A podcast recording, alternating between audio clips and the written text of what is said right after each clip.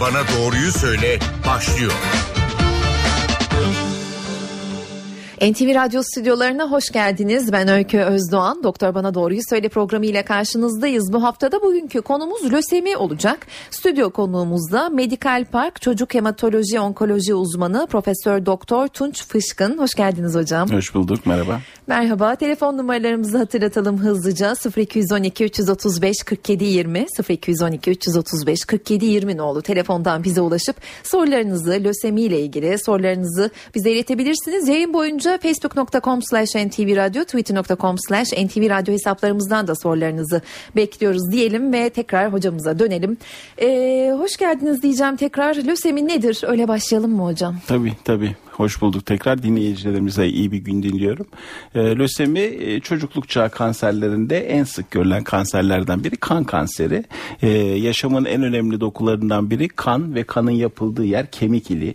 Dolayısıyla kemik iliğinde çok yoğun bir üretim var ve ne yazık ki bazı çocuklarımızda bu üretim sırasında kemik iliğindeki normal üretim sırasında kemik iliğindeki kök hücrelerden bir kısmı bir değişim geçiriyor ve bunun sonucunda kontrolsüz ve amaca yönelik olmayan bir üretim yapmaya yapmaya başlıyor ki e, buna da biz kan kanseri diyoruz. Dolayısıyla kan kanseri e, kemik iliğinde başlayan hücrelerin kontrolsüz olarak çoğaldığı önce kemik iliği, kemikleri daha sonra ise bütün vücudu tutan çocukluk çağının en sık görülen kanseridir. Peki e, bunun bir başlama zamanı var mı? Böyle mi doğuluyor yoksa belli bir süre sonra da kendi kendine oluşabiliyor mu? Yok lösemiler akkiz yani kazanılmış hastalıklardır. Hı. Dolayısıyla kalıtsal olan lösemiler bunun çok küçük bir e, dilimini oluşturur. Dolayısıyla bizim açımızdan bunlar e, akkiz yani kazanılmış hastalıklardır. Ancak bazı yaş gruplarında biraz daha fazla sıklıkla görüldüğünü biliyoruz. Özellikle erkek çocuklarında ve 2 ila 5 yaş arasında küçük bir sıçrama, pikler yapıyor grafik olarak baktığımızda ama bütün çocukluk çağında kan kanserleri görülebilir. Peki e, neden oluşuyor? Neden oluyor bu kan kanseri? Valla bu tabii Sebebi çok nedir? zor bir soru. Evet. E, ne yazık ki tanı e, sırasında da ailelerle bu tanıyı paylaştığımızda bize en sık e, gelen sorulardan biri.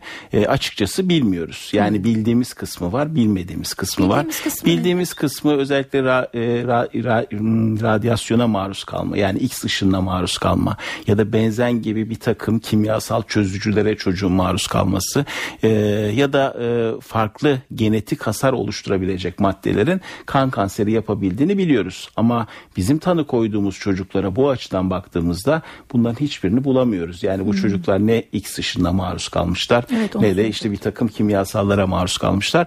Dolayısıyla bildiğimiz kısım şu anda çok küçük ama e, bilmediğimiz kısım büyük ama bilmediğimiz kısımda da şunu netleştirebiliyoruz ki bu çocukların kemik iliklerini alıp genetik olarak genetikçi hocalarımız bunları incelediklerinde genetik bir problem. Yani genetik derken kazanılmış bu aileden gelen değil Hı. ama DNA yapılarında diğer çocuklara göre bir takım farklılıklar saptıyorlar ki biz de bunlara göre risk sınıflamalarını yapıyoruz. Hı.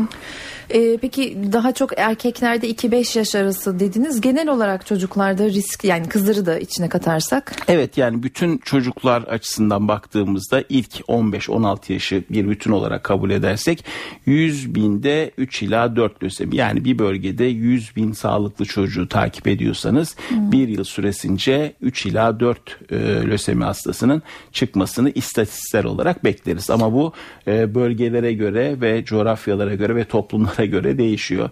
E, çok basitinden eski o toplumunda bu çok çok düşükken e, batı toplumlarındaki biz de bunun içindeyiz. Bu oran söylediğimiz rakamlara ulaşıyor. Dolayısıyla biraz endüstriyel yaşamla e, kanserlerin ilişkisi olduğunu kabaca zaten biliyoruz. Evet her e, kanser çeşidinde olduğu gibi löseminin de e, bununla ilintisi olduğunu söyleyebiliyoruz o zaman. Evet. Peki lösemi korkulması gereken bir hastalık mıdır hocam?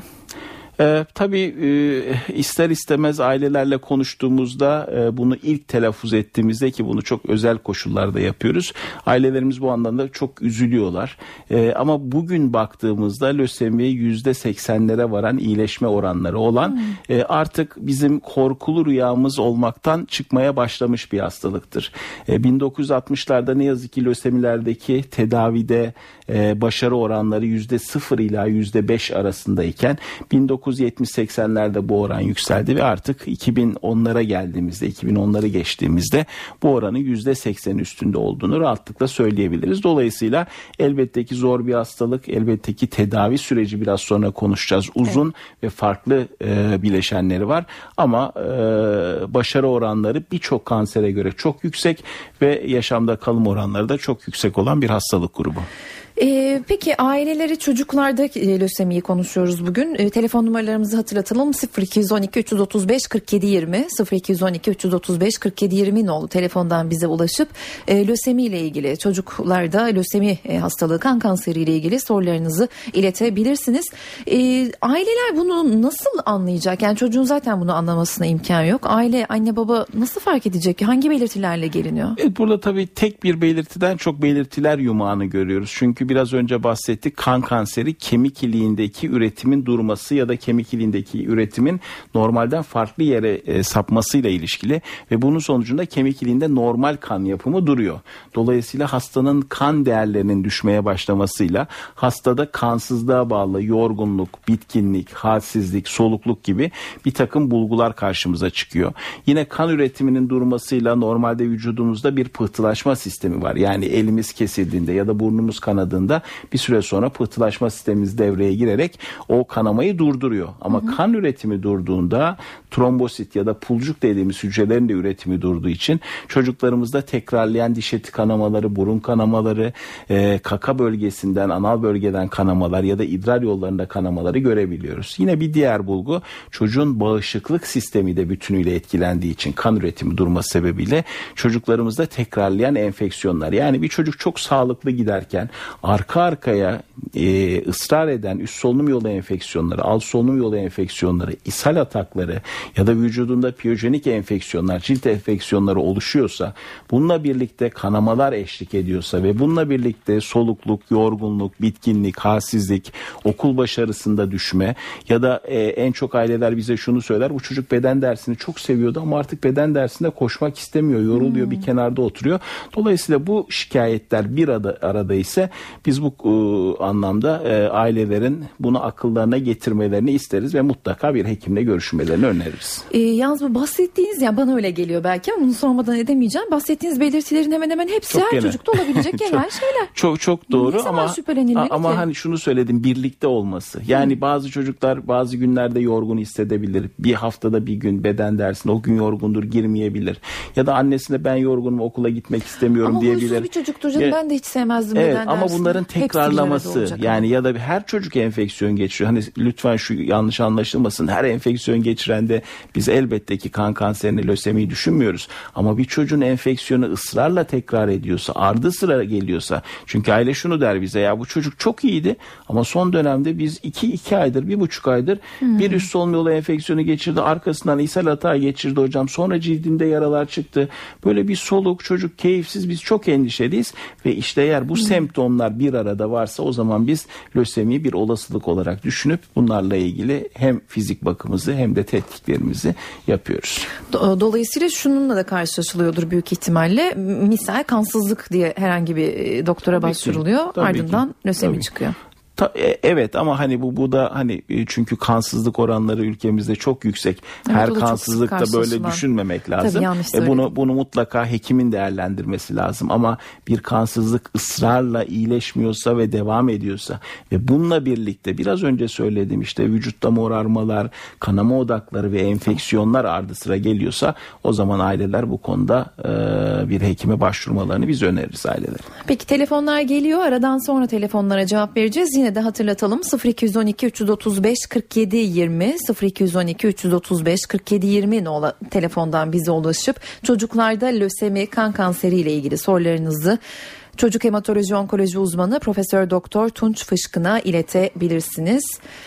E, hocam belirtilerinden e, bahsetmiş olduk. E, erken teşhisten de e, bahsedelim istiyorum. E, erken teşhisin lösemide bir yeri var mıdır? Erken teşhiste e, daha kolay kurtulmak mümkün oluyor mu? Ya ben çok teşekkür ediyorum bu sorunuz için. Çünkü hani e, basının, medyanın bu konudaki e, gücü çok önemli ve bir anda birçok kişiye ulaşıyoruz. Bize de aileler bunu çok soruyorlar. Yani e, tanıda geç kaldık mı acaba bir problem var mı diye. Tabii bu biraz daha farklı. Çünkü lösemi bir biraz önce dediğim gibi temelde kemik iliğinden kaynaklanıyor ve kanda ilk andan itibaren var. Yani eğer bir beyin tümörü, bir akciğer tümörü ya da bir organın tümöründen bahsediyorsak bunda geç kalma, yayılma gibi bir takım e, e, ilerlemelere e, eşlik edebiliyor. Ama lösemi zaten kemik iliğinden ve kandan kaynaklandığı için hani çok burada tanıda gecikilmiş gibi bir e, kavram Hı. söz konusu değil. Çünkü hastalık zaten kanın içinde ve baştan itibaren bütün vücudu Hı. dolaşıyor. Yayılacaksa yayılıyor. E, o yüzden bu kavram lösemide çok e, öncelikle tartıştığımız bir konu değil. Yani geç kaldık diye korkulacak, evet, endişe edilecek evet. bir çünkü, durum yok. Çünkü çocukluk çağı lösemilerinin en büyük kısmı e, akut lösemilerdir. Akut lösemiler dediğimiz e, lösemilerin ise e, ortaya çıkmaları genellikle 2 ila 4 haftalık süreçte olur. Dolayısıyla hı hı. hızla ortaya çıkar ve ciddi semptomlar verir. O yüzden genellikle bu hastaların e, tanıları e, hızla konulabilir. Peki e, nasıl tanı konuyor, nasıl teşhis ediliyor onu da soralım bahsetmişken. E, yani biraz önce konuştuğumuz gibi bir kere aileler bize bu semptomlarla geliyorlar. Yani bu çocuk artık yorgun, bitkin, hep e, okul başarısı düştüğü gibi ya da kanama ya da enfeksiyon. Tamam, siz ne yapıyorsunuz? Biz bunlarla birlikte muayenesini yapıyoruz. Muayenesinde kanama odaklarını değerlendiriyoruz ve bizim için en önemli e, organların e, başında karaciğer, dalak ve lenf nodları geliyor.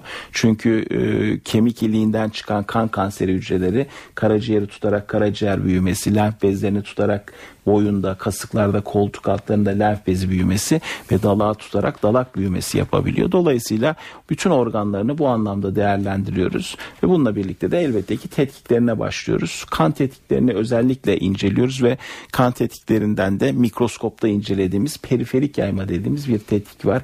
Hem kandan hem de gerekiyorsa düşündüğümüz hastalarda kemik iliğinden örnek alarak ki buna kemik iliği aspirasyonu diyoruz. Hı hı. Bu işlemle hastalığın tanısına ulaşmaya çalışıyoruz çalışıyoruz. Peki tanıya ulaşıldı, teşhis edildi. Sonra ne yapılıyor? Aileleri, çocuğu evet. neler bekliyor? Tabii burası e, belki hani bizim hekimliğimiz uygulamamız açısından en zor noktalardan biri. Çünkü e, bu ulaştığınız sonucu aileyle ve eğer adolesansa çocukla belli ölçüde e, paylaşmanız gerekebiliyor. E, bunlara uygun şekilde uygun koşulları oluşturduktan sonra önce aileleri bilgilendiriyoruz. Elbette ki ailelerin bu konuda e, ilk başta çok ciddi reaksiyonları, üzüntüleri oluyor ama dediğimiz gibi yüzde seksen tedavi edilebilir bir hastalıktan bahsediyoruz. O yüzden her zaman umudu ön planda tutmamız ve pozitif taraftan yaklaşmamız gerekiyor. Ve ondan sonrasında bir tedavi süreci başlıyor. Bu tedavi sürecinde ilk önce 6-7 kemoterapetik dediğimiz hani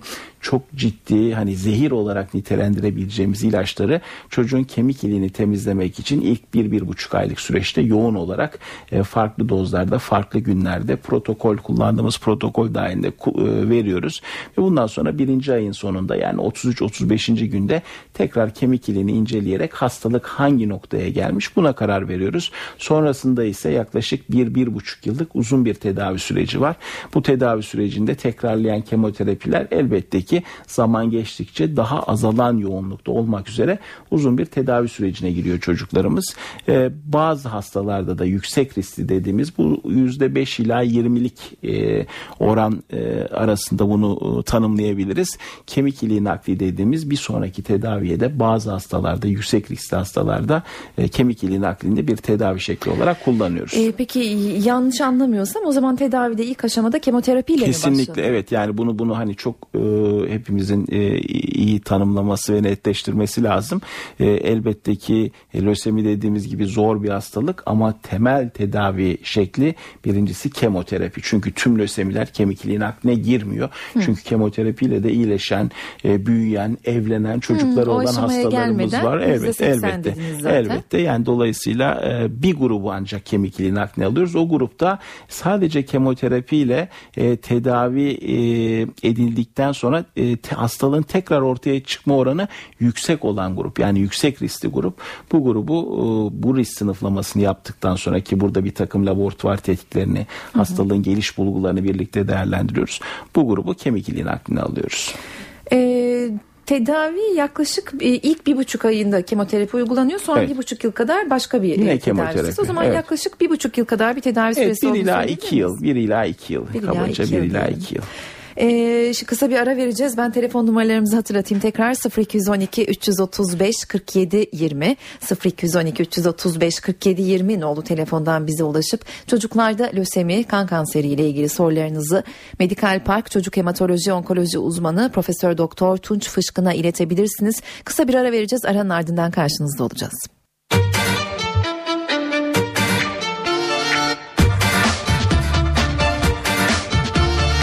Doktor Bana Doğruyu Söyle devam ediyor. Doktor Bana Doğruyu Söyle programında bugün çocuklarda lösemi kan kanseri üzerine sohbet ediyoruz. Stüdyo konuğumuz Medikal Park Çocuk Hematoloji Onkoloji uzmanı Profesör Doktor Tunç Fışkın aynı zamanda Bahçeşehir Üniversitesi Tıp Fakültesi öğretim üyesi. Ee, Tunç Hocam e, aslında soracağım sorular var ama telefonda bekleyen dinleyicilerimiz var. Şimdi gördüm hemen yayına alalım daha fazla bekletmeyelim. Tabii ki. Merhaba yayındasınız sizi dinliyoruz. Merhaba, kolay gelsin. Sağ olun. Sorunuzu alalım. Ee, öncelikle şunu söyleyeyim ben. Ee, benim anneannem e, rahatsız, ona e, lösemi kanseri olarak teşhis koyuldu. Aynı şekilde annem de e, kansız ve yorgun hissediyor kendisini. Acaba aynı şekilde onda da e, aynı hastalık var mıdır? E, yaraları çıkıyor, yaraları iyileşmiyor. Bacaklarında ve kollarında aynı şekilde e, ve yara çıkıyor. Çok geç iyileşiyor. Kanamaları falan da yarası durmuyor. Anladım. Çok geçmiş olsun. Ee, Öncelikle anneannemize de çok geçmiş olsun. Tabii ki siz Tamam. e, yeni bu tanı olduğu için annenizle de ilgili e, endişeniz var ve en kötü taraftan düşünüyorsunuz. Hani çok büyük bir ihtimalle böyle bir şey olmayacağını düşünüyorum. Ama bunun en doğru kararını mutlaka hekimler verecektir. O yüzden bir e, öncelikle aile hekiminiz ya da sonrasında uzman bir hekimle görüşürseniz daha doğru bir yanıt olur. Ama sadece hani sizin sorunuzla ilgili şunu söyleyebilirim. Ee, biraz önce de bahsetmiştik. E, lösemilerin bir kısmı ama çok çok küçük bir kısmı ailesel olabiliyor. Yani bir ailede birden fazla kişi e, anneanne, dede ya da e, dayı, amca ya da kardeşler gibi e, bunda tümör süpresör genleri dediğimiz bir genimiz var ve bu gen bir şekilde hasarlanırsa vücutta tümör e, oluşması engellenemiyor ve ailede farklı kanserler ya da aynı kanserler çok e, yakın zamanlarda e, ard arda gözükebiliyor. Hani bu anlamda belki bunu vurgulamak lazım ama sizin özelinizde çok böyle bir şey olacağını e, düşünmem ama ben çocuk hekimiyim söylediğiniz yetişkin o yüzden mutlaka bir aile hekiminizle görüşmenizi öneririm. Teşekkür ederim yayınımıza katıldığınız için 0212 335 47 20 telefon numaralarımız bir kez daha hatırlatalım ve diğer dinleyicimizi alalım. Yayındasınız sorunuzu dinliyoruz. Efendim iyi günler. İyi günler. Ee, hocam benim e, Ankara'dan arıyorum ben. E, benim babam 1980'de biz 12 Eylül'e takılmıştık. Bu sonra biraz evvel genetik olduğunu söylediniz. Birazcık olduğunu herhalde Evet. ki. Önce genetik olduğunu mu soracaktım ben. Fakat bir de bu korkuyla olur mu? Evimizi bizim polisler basmıştı 12 Eylül'de. Ben 54 yaşındayım. Babamın yaşındayım şu anda. O zamanki yaşındayım. Yani acaba genetik mi? e, babam korkuyla mı oldu? Yok, e, çok- olur bu şeyler. çok- olur mu efendim korkuyla? Çok çok geçmiş olsun. Yok yani bizim e, Babam bilgimiz vefat etti. 30 sene oldu efendim. Anladım başınız sağ olsun. Yani bilimsel e, açıdan baktığımızda böyle bir bilgimiz yok. Hani korkunun böyle bir kansere yol açmasıyla ilgili bir veri yok. O yüzden çok öyle bir şey olduğunu düşünmem ama çok geçmiş olsun size. Diğer dinleyicimizi de alalım yayına. Efendim yayındayım. Merhaba sorunuzu dinliyoruz. Ee, hanımefendi ben e, Çanakkale'den arıyorum da. Ee, benim çocuğum e, lösemi hastası amele yani şeyinden. Çok geçmiş olsun. Geçmiş olsun. Evet. Ee, hocam e, sizinle mi görüşüyorum? Evet evet dinliyorum buyurun buyurun. Ee, hocam e, şimdi ben Ankara'da tedavi ediyordum çocuğu 2003 doğumlu. Hı hı. Ee, şu an 12 yaşında. Tamam. Ben 3 sene tedavisini yaptırdım. Maddi yüzünden dolayı ben tedavisini bıraktım 2005 2005'te falan 2005-2006 sıraları. Yani 7-8 sene geçti yani şu andan tedavi bıraktıktan şimdiye kadar. Hiç götürmedim doktora, hiç göstermedim. Hı hı. Acaba e, geçti mi yani hastalığa ne yapmam gerekiyor? Ya, Bir- tabii hani birincisi şöyle bir hani herkeste bilgilendirmek açısından söyleyelim. Ee, artık e, Evet. çok uzun süredir Türkiye'de 18 yaşın altındaki herkes tüm sağlık güvencesini e, devletten karşılıksız olarak alabiliyor. Dolayısıyla Anlıyorum. ben biliyorum. Tabii Biliyorum yok da yani, sizin özel sizin Evet, özelinizde evet. demiyorum. Hani genel bilgilendirme Evet, açısından evet, söylüyorum. tabii, tabii. Dolayısıyla yani hastane, kurum ya da hekimle ilgili bu anlamda hiçbir şeyiniz yok ama tabii Çanakkale'desiniz. Belki gelme gitme ve ulaşım açısından bu endişenizi paylaş e, bu endişenizi bizle paylaştınız. E, elbette ki yani çok uzun bir süre olmuş. Bence mutlaka gitmeniz lazım. Hani bu İstanbul olabilir, Ankara olabilir. Size yakın lokalizasyonlar olması açısından e, hangi merkeze giderseniz gidin. Tabii ki eğer elinizde varsa önceki dosya bilgilerinizle birlikte mutlaka çocuğumuzun e, kontrollerinin yapılması gerekir. Çünkü o dönemde de kemoterapi aldınız. Belki biraz sonra vaktimiz olursa e, konuşacağız. Kemoterapinin de uzun dönemde bazı etkileri olabiliyor. O yüzden benim size önerim mutlaka en kısa sürede e, bir e, bu konuda e, uzman olan bir hekime ya da bir kuruluşa başvurarak çocuğumuzun e, takiplerini yaptırın. Olur mu? Çok geçmiş olsun. Tekrar bir dinleyicimiz daha var. Sizin de sorunuzu dinliyoruz. Alo. Merhaba yayındasınız. Teşekkür ederim. Ee, ben Tevraz Bey ve hocama teşekkür ederim şimdiden. Ee, iki sorum olacak. Tabii Birincisi- buyurun biz teşekkür ederiz. Tamam. Birincisi yetişkinlerde ve çocuklarda çıkma olasılığı yüzde olarak nedir? Bunu paylaşırsanız sevinirim. İkincisi de iyileşme oranı çocuklarda daha yüksek diye duyduk. Bunun da e, cevabını sizden dinlemek isterim. Doğru çok, çok haklısınız biz teşekkür ederiz. Birincisi e, çocuklardaki e, oran yetişkinlere göre hani 100 e, çocuklar için baktığımızda 100 binde 100 bin çocukta 3 ila 4 dedik ve çocukluk çağının en sık görülen kanseri lösemiler. O yüzden çocukların kendi içinde görülme sıklığı lösemi açısından e, daha yüksek. Evet tedavi edilme oranları da daha yüksek. Yani bu belki bizim açımızdan sevindirici çocuk hekimi olmamız ve işe çocuk perspektifi açısından bakmamız sebebiyle e, çocuklardaki tedavi edilme oranları çok daha yüksek. Ama bu demek değil ki yetişkinlerde tedavi edilmiyor. Elbette ki e, yetişkindeki meslektaşlarımız da bu konuda çok e, emek harcıyorlar. Yetişkin e, kan kanserleri de tedavi edilebiliyor ama çocuklardaki bir oran daha yüksek. Peki teşekkür edelim e, dinleyicimize. O zaman e, az önce kemoterapiden bahsettik bir dinleyicimize cevap verirken. Kemoterapinin yan etkilerinden kısaca bahsedelim mi hocam? Evet yani kemoterapinin birincisi erken, ikincisi ise daha göç, uzun dönemde gördüğümüz e, yan etkileri e, var. E, erken dönemde bizim sıklıkla gördüğümüz özellikle verdiğimiz dönemde e, bulantılar, daha sonrasında ağızda çıkan yaralı, yaralar, saç dökülmesi gibi e, bir takım yan etkiler olabiliyor ve bazı çocuklarımızda da özellikle kullanılan kemoterapiye bağlı karaciğer, böbrek, beyin, dalak gibi organlarda da farklı yan etkileri görebiliyoruz. Ama özellikle e, kamuoyu tarafından en çok görülen ve simgesel hale gelen saç dökülmesi e, çocukluk çağında sık gördüğümüz yan etkilerden biri.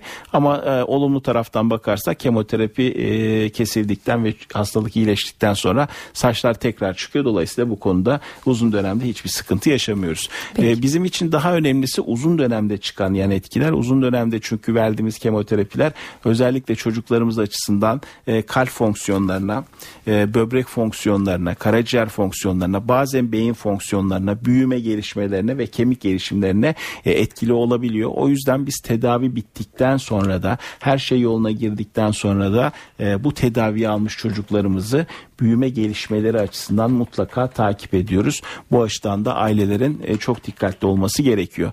Bir de daha e, az gördüğümüz ama e, önemli bir yan etki doğurganlık açısından. Çünkü kemoterapi bazen kullanılan kemoterapatik ajanlara bağlı ileriki dönemlerde doğurganlıkla ilgili bir sıkıntı da çocuklarımız yaşayabilir. O yüzden mutlaka hani biraz önce aile de bahsetti çünkü tedavi oldu ve uzun süredir götürmüyorum yedi, dedi. O yüzden dedi. zaten ailelerimizin büyük bir kısmı bu konuda çok hassas.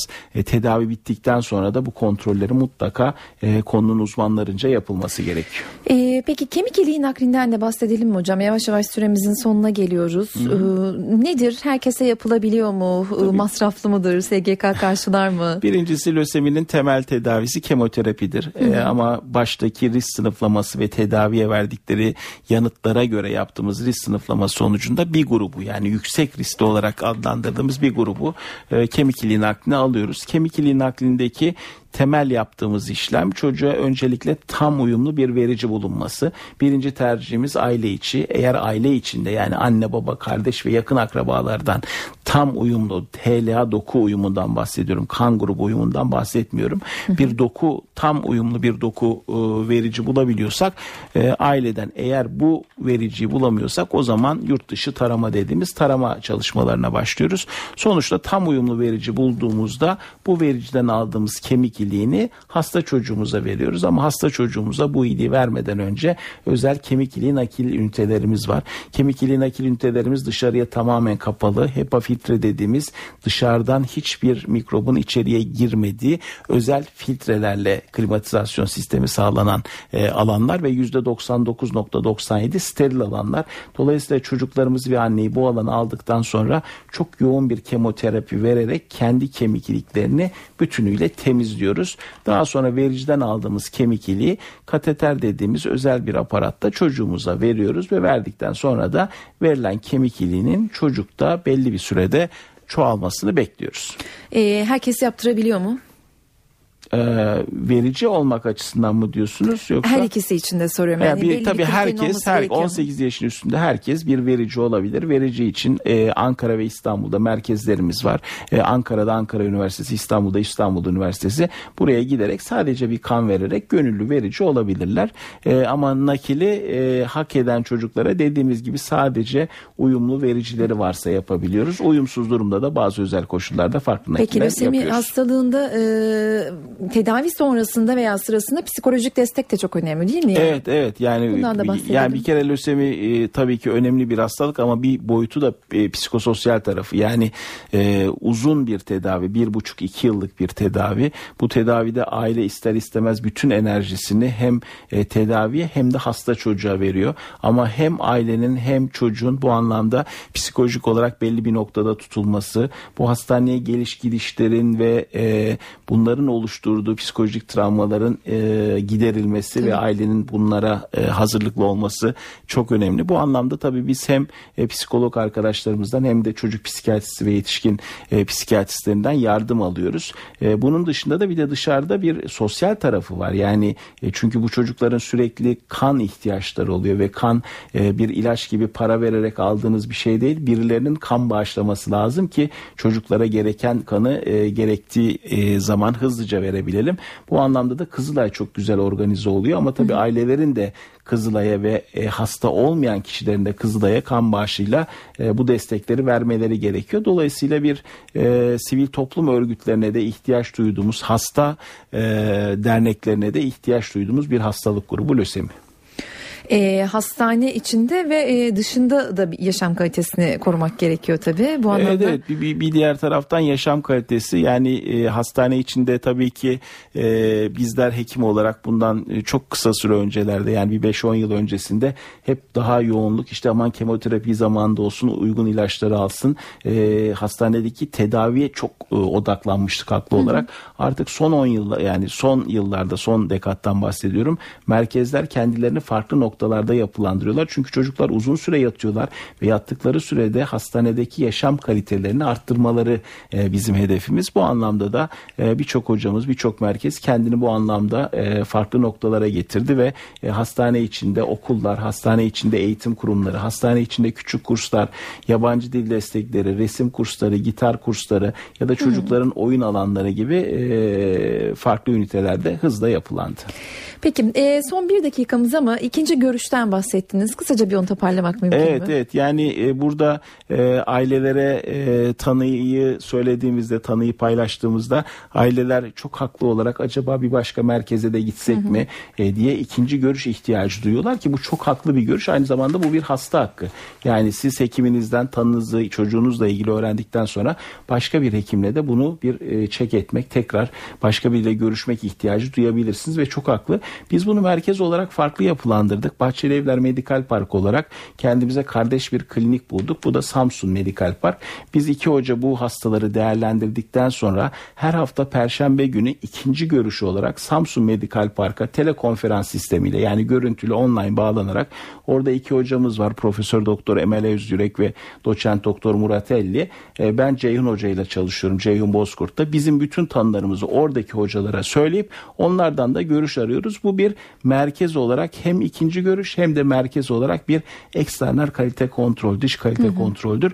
Bunu da e, yapan, e, bu böyle sistemli yapan tek merkez olduğumuzu düşünüyorum. Peki çok teşekkür ediyoruz programımıza katıldığınız için. Biz teşekkür için. ederiz. Dinleyicilere de katılımcılara da çok teşekkür ediyorum. E, bu hastalıkla uğraşan ailelere de çok geçmiş olsun diyorum. Başarılar diliyorum, sağlık diliyorum. Medikal Park Çocuk Hematoloji Onkoloji uzmanı Profesör Doktor Tunç Fışkın stüdyo konuğumuzdu bugün. Çocuklarda lösemi üzerine sohbet ettik kendisiyle. Önümüzdeki hafta bir başka konu ve konukla karşınızda olacağız. Ben Öykü Özdoğan. Şimdilik hoşçakalın. NTV Radyo